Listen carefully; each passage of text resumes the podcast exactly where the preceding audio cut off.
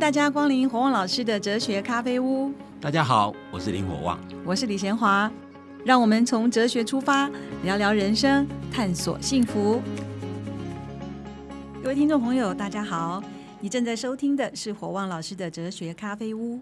今天我们要来谈谈幸福是什么。除了过伊比鸠鲁式的简朴生活，幸福人生难道没有别的选择吗？火旺老师。伊比鸠鲁的方式只是说，我们尽量减少欲望，欲望越少就不容易欲望挫折。但是，但是事实上，日常生活里面还是有很多哲学家的思考模式不一样。那但是无论如何，不管你是哪样的思想家，一般来讲，钱多当然比较好，但基本上都认为说，你要求的欲望一定要合理性。如果你钱多，但是但是你拿钱随便乱花。你还是觉得钱少啊？钱有时候变成无底洞，就是这样子。就是说，所以你的欲望要适当。所以我们不一定要像一笔就那么简朴，对。比如说，你如果你一个月收入十万块，你没有必要要吃那个青菜萝卜过日子嘛，对不对？你当然可以过稍微好的日子，但无论如何，事实上最重要的观念在于说，你要有合理的欲望。所以为什么孔子曾经讲过说，君子爱财。取之有道，所以爱财不是一个问题，但问题是你取得财物的方式要合理。嗯，那尤其更重要的东西就是，你你要你要把金钱用对地方。如果花钱的方式也是无道，就花钱的方式不按道德、不按牌理出来，也不会快乐。如果拿钱来做吃喝玩乐、结交酒肉朋友，钱多反而害了自己啊。所以换句话说，其实欲望，不管你。拥有多少欲望，这个欲望要实现，一定要用正当的方法。然后你你有了有了你所需要的东西以后，你还是要用对方法，因为所以这些都是跟道德有关。所以为什么幸福最后跟道德有关的原因，就在于说，对人性来讲，当然钱越多越好，但钱越多不是就好了，还是你要为适当的使用，而且你得来的钱必须是取之有道，这样才有可能。哦，所以不一定要说，一定要像伊比鸠鲁说的那种那么简朴的生活，对，只是你要合理性，要适当性，对，取取之有道就可以。那可是我们常听到一般人说，哎呀，金钱万能啊，或者是说有钱能使鬼推磨，这种一般人都很熟悉的观点，有什么不对？怎么样解释这种价值观？好，这类想法不只是普遍，而且深入，所以金钱至上这种说法。在我们日常生活里面，其实非常非常普及。我我记得我考大学那一年呢，我以前考大学的时候，我念的是甲组，甲组的第一志愿都是台大物理系。以前哦，我念的时候，我在我在高中念书的时候，几乎大家都是以台大物理系做第一志愿。结果面临我联考了，你猜怎样？听说美国的物理系博士毕业找不到工作，物理系马上就掉下来。我那一年第一志愿叫台大电机系，从我那一年开始哦。嗯。各位以前的甲组状元都是台大物理系的哦，后来变成台大电机系，为什么？因为物理系找不到工作，所以换句话说，其实绝大多数人都是用金钱在衡量联考的志愿。所以我说，金钱智商这个概念真的是非常非常普遍、非常非常普及，而且深入民心。不只是大学联考，其实找工作也也是一样。嗯，我有一个亲戚啊，他他学法律的，后来去一家呃非常有名的。呃，律师事务所工作，但那个工作事实上，他的他的律师事务所是国际型的，所以他们经常要半夜去去跟那个国外打打交道，因为我们这边半夜人家是白天嘛，嗯，所以他几乎二十四小时要 on call。那老板叫他什么做什么，就马上要做什么，忙到不行，钱赚非常多。各位各位，最后他受不了了，因为实在实在像奴才一样，你知道吗？就他就跟你讲说，我们就是把人当成工具啊。那你要赚钱就来嘛，所以你看这样的生活就是一切以金钱至上。后来那个亲戚他真的是受不了，只好离开，你知道吗？因为你想想看，如果你把你你为了赚钱，最后把身体搞坏了，或者最后最后自己失去完全失去自主性，那你就变钱钱奴才啊！这样赚再多钱，你一天二十四小时都在忙碌赚钱，你这样的日子是怎么过的？所以，但是这个概念非常非常普及哦，所以绝大多数人。其实都知道有些东西不一定钱买得到，但是却还是相信金钱万能。嗯，哪些东西钱买不到呢？我常常讲，钱买不到东西太太重要了。比如说亲情、友情、爱情，你都不可能用钱买。真正的友情不可能用钱买了，真正的爱情也不可能用钱买了。那你如果用钱买到友情跟爱情，那绝对不是真心的爱。那可是可是钱这钱买不到的东西，对生人生幸福最重要啊。可是我们人还执迷不悟，在追求物质生活，还追求所谓金钱，认为有钱就能使鬼推磨，金钱就万能。所以这样的价值观其实也造成说，自有人类以来，因为这个概念不是现在才有。我我讲过亚里士多德那个时宜就知道，很多人把幸福当成财富，那来说这是错误的价值观，这是错误的幸福观。可见表示从古希腊到现在的人类。把金钱当成第一优先，或者把财富当成至上，这样的观念非常非常普遍。也因为这样子，所以其实绝大多数人类有史以来活过的人，绝大多数其实都比较不幸福。嗯，也就是说，你没有看开，或没有看穿，其实幸福人生不是只有金钱堆积起来的话，那你就不可能找到幸福。我一直有一个疑问啊，其实黄老师讲的很清楚，可是很多。很多人到现在还是重复犯错，就是因为他要自己活过一遍以后，他才懂。他以为听懂了，可是没有懂。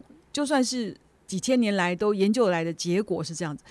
那我们这样子的苦口婆心，这样子的呃宣扬，或者是分析，或是苦劝，到底它的意义何在？黄老师，你的使命是什么？为什么你一直很愿意这样说呢？这这个概念就在于说，因为我自己研究这个东西，然后我觉得我想通很多事情。那一般人为什么会执迷不悟？其实因为他们没有真的想得很通。那你刚刚讲过说，他们也许遭受一次人生的挫折打击，也许才通。但是我们不需要一定要经过挫折打击才会通。如果你能够有有能力思考的话，对，就像我刚刚讲的，所有人都相信幸福人生一定有亲情、爱情、友情，一定都要在。如果一个人没有真正的友情，他很难真正幸福；一个人没有爱情，他很难真正幸福；一个人如果没有好的亲情，他不可能幸福。那你再仔细想想看，如果希望就就普通了，亲情有这样就是很普通的事情嘛？你想要得到他，你要靠什么？所以换句话说，如果你能够仔细想一想，我要交到真心的朋友，那你觉得那个真心朋友某种程度一定要你值得信赖，或者他值得你信赖？那这个东西跟跟钱有关吗？搞不好朋友之间如果是因为钱的关系信赖你，将来你没钱，他就不信赖你了。所以。换句话说，我们要苦口婆心讲这件事情的时候，是因为人其实人性本来就有一部分是非常顽强的，就是自私贪婪。但是自私贪婪却是阻碍人幸福一个很重要的因素。所以我说，其实一个人如果能够看穿“私”这个字，其实看起来为自己好，其实反而长远是不好的时候，那你就知道说，要得到要要有无私的精神，可能才比较容易得到跟幸福接近。所以。你做人处事，如果都是想到私，想到自己自己，因为我刚刚讲过，如果你要得到亲情、友情、爱情这些东西里面都有一个字叫做爱，爱一定是无私，爱一定不是为自己，而是为对方。只有为对方才可能得到所谓真正的爱。如果只为自己，那不叫爱。所以我说，我其实是希望让更多人能够更进一步思考一下：说你想得到简单的友情、亲情、爱情，你要凭什么？你用钱绝对做不到，所以你认为听我们这个 podcast 的一些听众，他们如果想得通、想透彻，有可能及早的调整他的价值观。我记得有一个听众朋友说，我反复听、反复听才觉得明白。所以黄老师，你会怎么建议我们边听边想？然后有的时候自己不认同的，可以怎么去克服呢？好，很简单，就说你你你，如果你如果听了，如果你觉得还不是很懂。你你可以去实践，或者甚至于你可以去问，你可以再继续问嘛，就说哪里你还不懂。所以我的说，其实最重要就是去实践，因为实践本身不要能够刻苦铭心。就像我常讲说，我们有一句话叫做“助人为快乐之本”，嗯，但这句话只有真正无心之下帮助了别人的人，才能体会到这句话的真正的用意。所以说我今天啊，为了快乐去帮助别人，你得不到快乐。嗯，你尝试。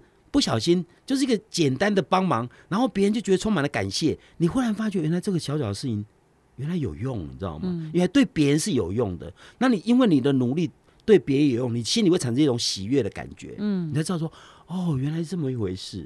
所以人要得到真正被人家肯定、关怀跟爱，其实一定你先付出，你才会得到。你绝对不是说我天天等到别人给我爱，然后我将来就爱别人，常常不是啊。所以。爱这件事情最重要的是爱人，而不是被爱。所以，当你懂得付出爱的时候，你忽然发觉哦，原来你可以得到爱，这样。所以世俗的那些幸福观应该要整个转过来，不是一直想到自己，而是要了解真正幸福的特质。那很多爸爸妈妈都希望小孩幸福啊，他们都处处为子女着想。那这样子的子女会比较幸福吗？其实这真的是不见得哈，就是说，呃，很多父母当然是当然是很爱孩子，所以为孩子设想的一切一切，认为说他可以给孩子一个幸福的人生。但这件事情真的是一个非常难的东西，就是这样。比如，比如也也许父母经过人生的很多挫折打击，然后得到很多人生的智慧。那即使他为孩子安排更多东西，恐怕他都没办法让孩子幸福，因为孩子的生命就是孩子自己的。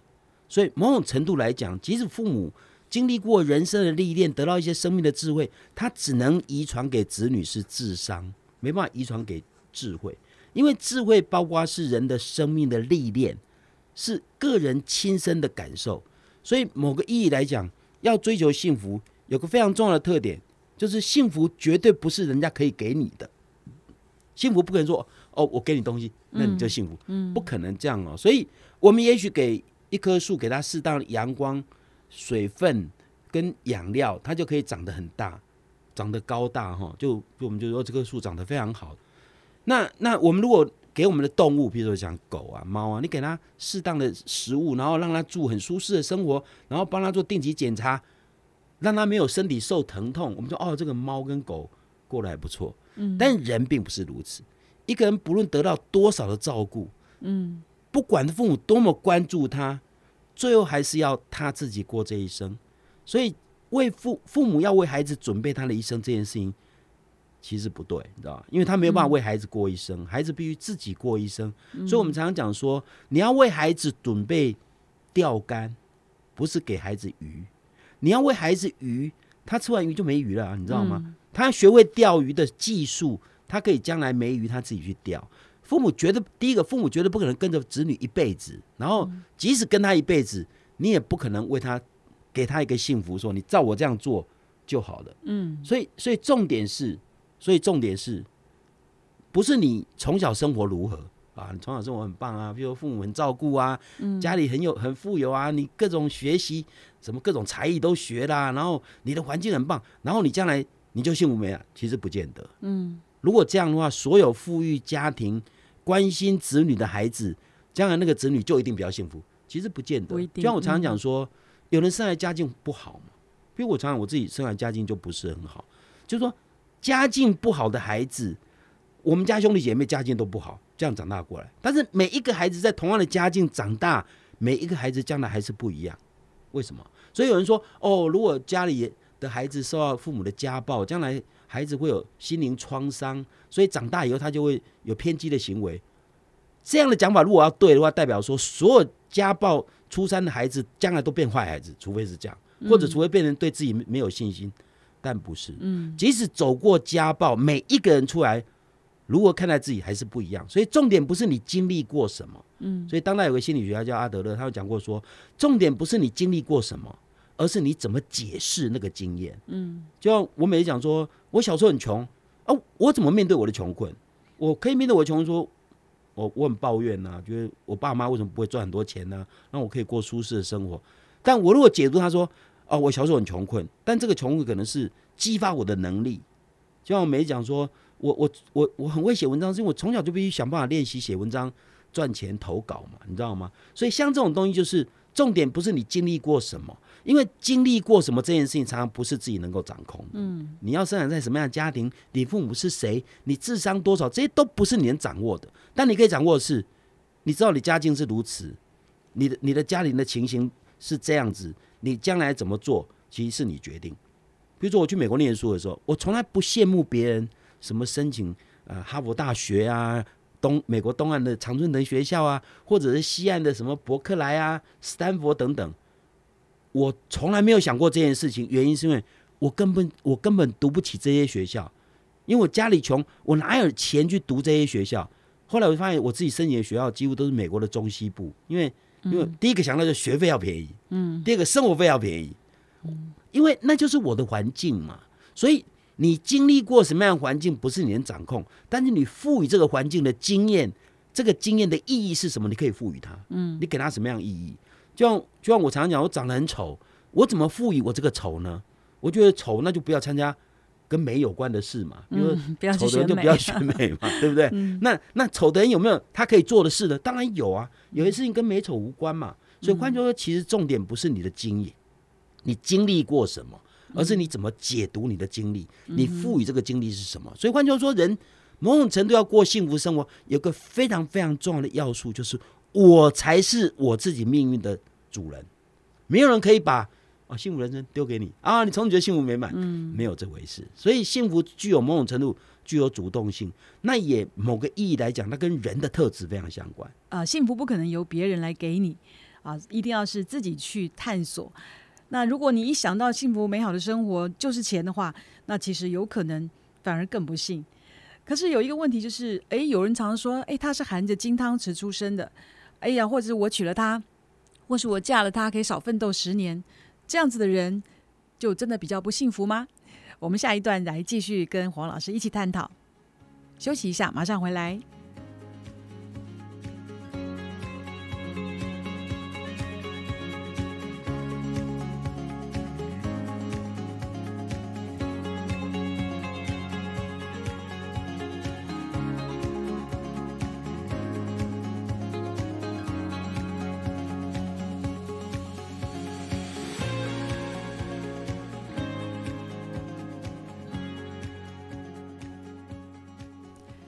欢迎再次回到火旺老师的哲学咖啡屋。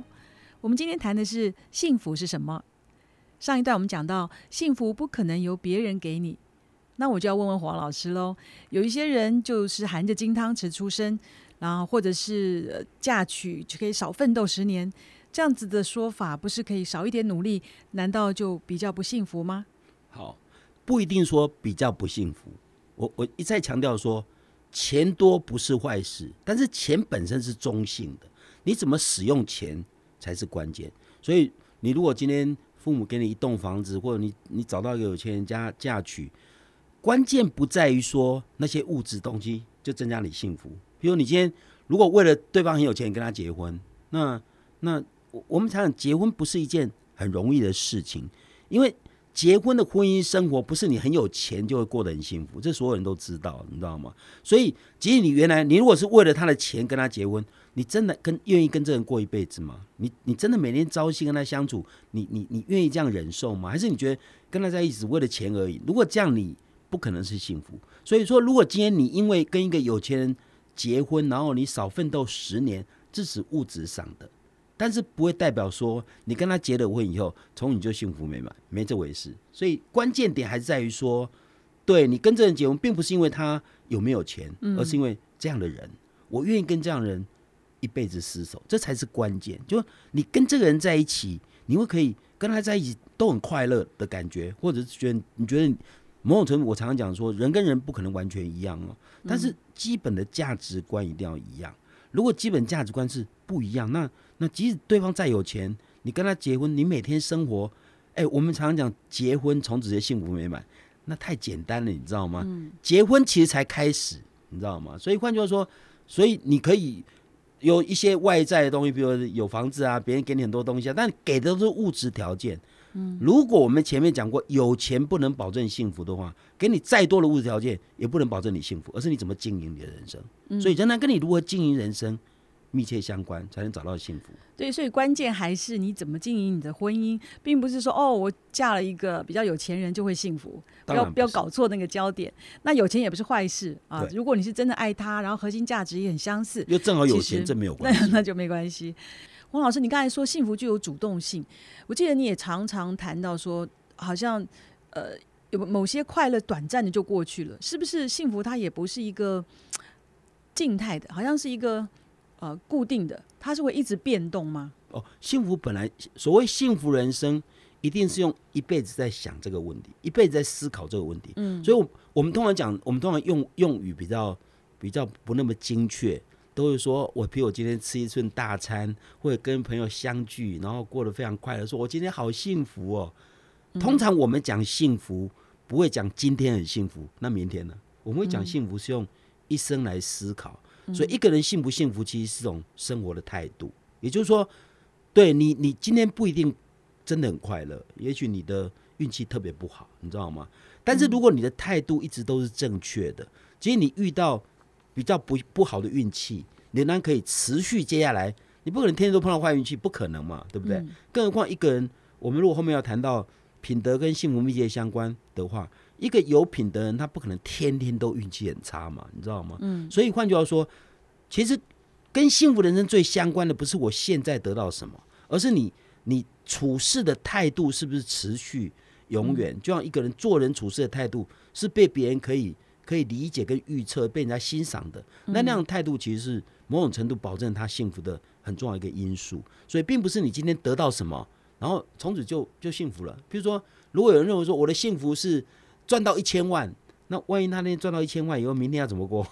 你知道吗？这不幸福不可能是一个状态，说就停留在那里，然后就就停止的。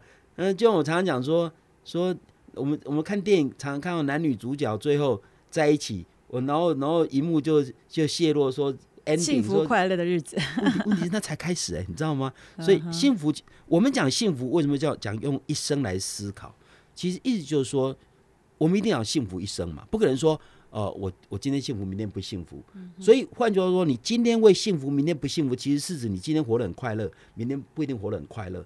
但如果你要幸福人生，你的人生里的每一天，有时候会快乐，有时候不快乐。但是整体来讲，你的趋势其实是快乐的时候比较多，或者你说满意的时候比较多，因为你的生活态度如果是正确的话。所以我常常讲说。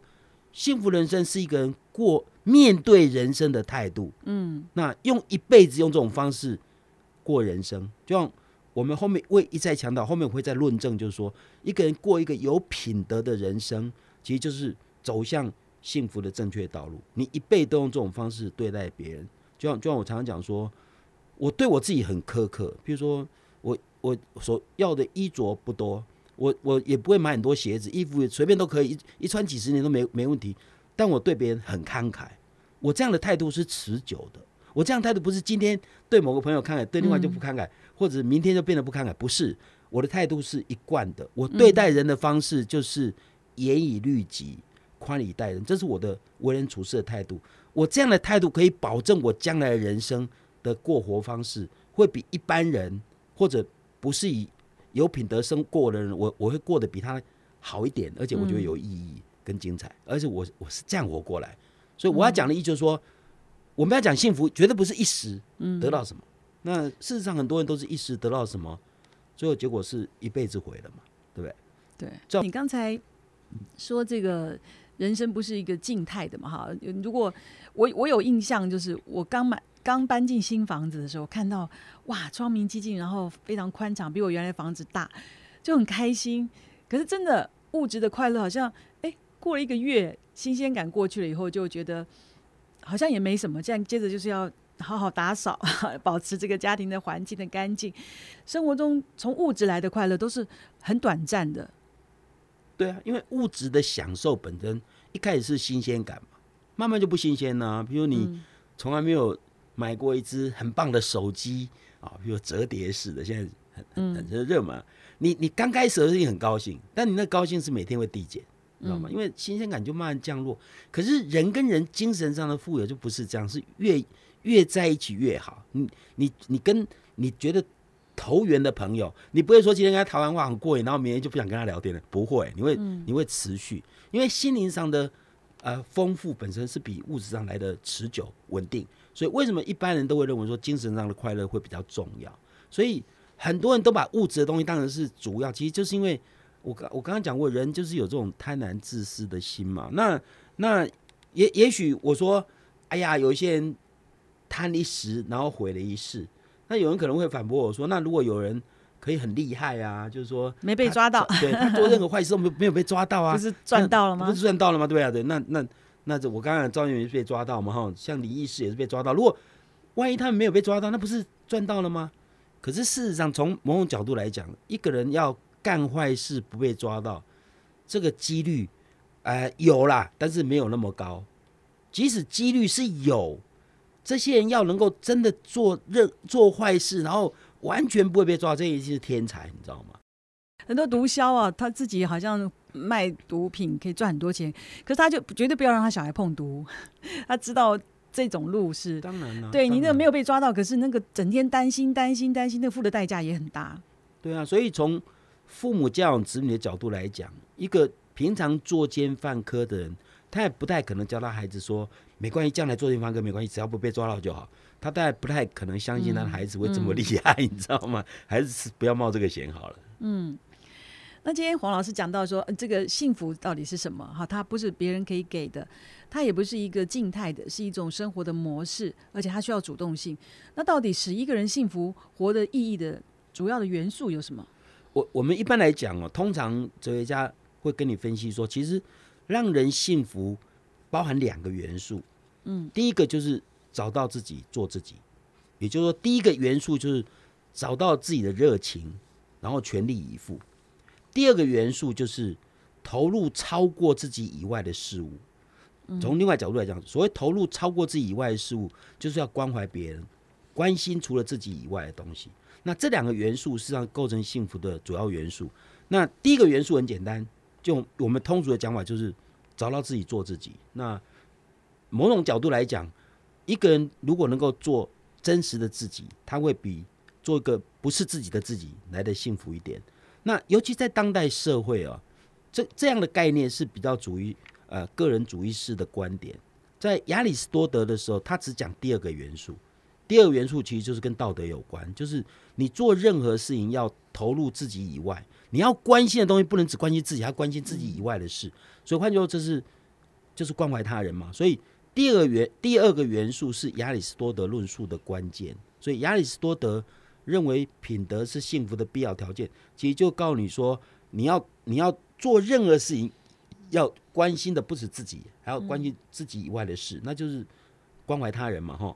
那第一个元素比较属于当代的元素，因为当代事实上比较重视个人，那古代社会比较不重视个人，所以我们讲当代的幸福观这个因素变得特别重要，因为古代的幸福观比较是集体主义式的。所谓集体主义式的，就是说古代人谈幸福，其实不会谈到个人应该怎么样发展自己啊这样的概念哦。那为什么会这样？其实这跟我们现在跟古代的差别，其实是还蛮重要。比如举个例子哦，那我我们古代社会大家都知道，如果男女男女如果喜欢对方，要考虑有没有门当户对。嗯，如果门不当户不对，这个婚姻是不被祝福的，因为男女结婚不是个人的事，两个家是家庭的事。所以换句话说，比较古代的社会里面是以家族的荣耀为很重要的概念。那当代社会比较强调个人主义式的。所谓个人主义式的，不是我一再强调个人主义不是自私自利的意思。个人主义是我们强调每一个人，每一个人都非常重要。所以当代社会会强调，如果一个人要追求幸福人生，应该问问自己，我的特点是什么？我真正在乎的是什么？然后追求属于自己的幸福人生。所以有某种某种程程度来讲是个体主义式的。我举个很简单的例子好了，就我有一次去一家一所高中演讲，那对象都是高三的学生，那都在准备联考嘛。然后我演讲完以后，就有个一个女同学跑来找我，那算在台北算是一个还蛮有名的学校。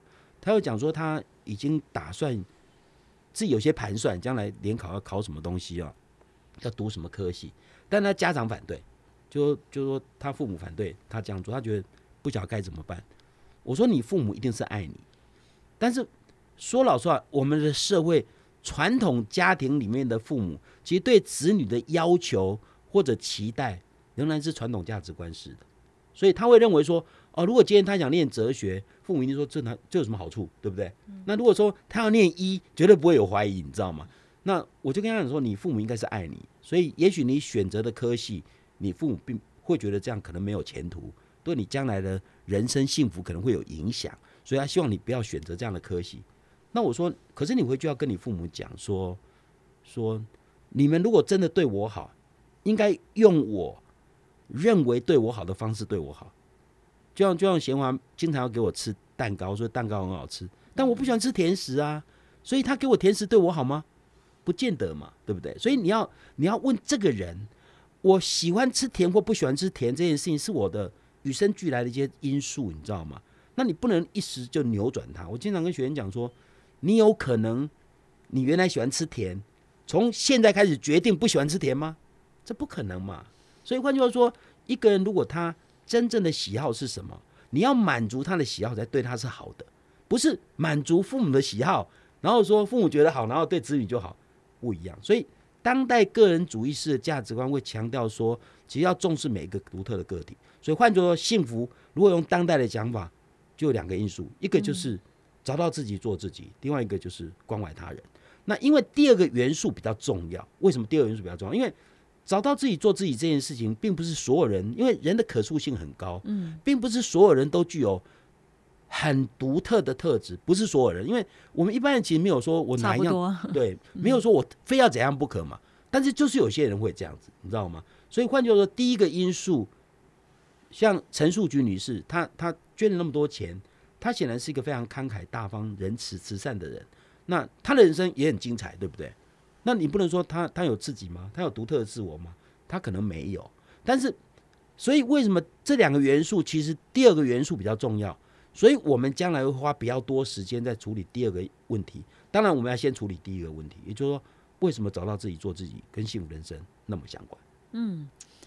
哇，今天大家一起探索什么才是幸福，听到了许多的可能性。不过今天最后的时候，黄老师让我们清楚，就是你第一个呢，就是要找到自己做自己；第二个呢，就是关怀他人，也就是我们后面会讲更多的品德跟幸福有关。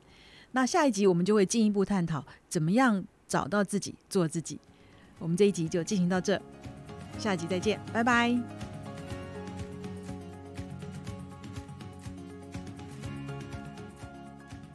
国旺老师哲学咖啡屋这个节目是由新生代基金会赞助，你可以到脸书留言提问，也可以到官网查询节目更多的内容。